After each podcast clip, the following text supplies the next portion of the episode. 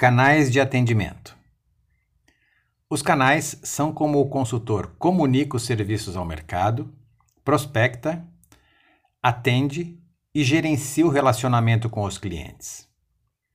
Na modalidade de serviços à distância, são ainda mais importantes que nos trabalhos realizados dentro dos clientes. Para a comunicação, prospecção e relacionamento, as redes sociais são um excelente canal. Estes não serão tratados aqui por haver muita informação disponível na internet. Concentraremos a atenção nos principais canais utilizados no atendimento dos clientes. São estes: vídeos tutoriais, videoconferências para atividades em equipe, grupos de mensagem para suporte e informações diretórios na nuvem para armazenamento de formulários e produtos gerados pelo projeto, dentre outros.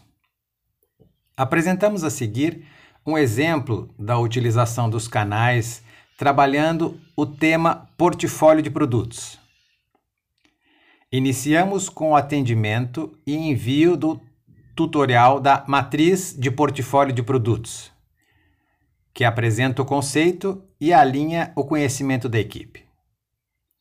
A seguir, o respectivo formulário é compartilhado no grupo de mensagens, para registro e entendimento inicial dos participantes.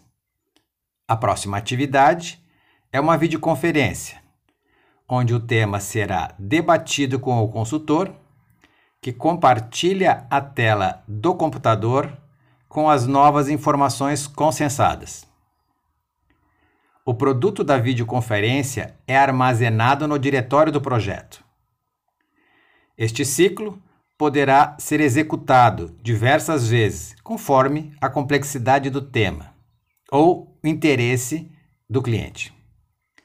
Uma boa prática é realizar um entendimento inicial com o portfólio de uma empresa conhecida porque avaliar o quintal do vizinho sempre facilita a assimilação do conceito. Após essas atividades, o cliente está apto para trabalhar na sua própria matriz de portfólio de produtos. No exemplo, foram utilizados os canais vídeo tutorial, videoconferência, grupo de mensagens e diretório compartilhado. Percebam a flexibilidade e a evolução que os canais propiciam para o trabalho do consultor.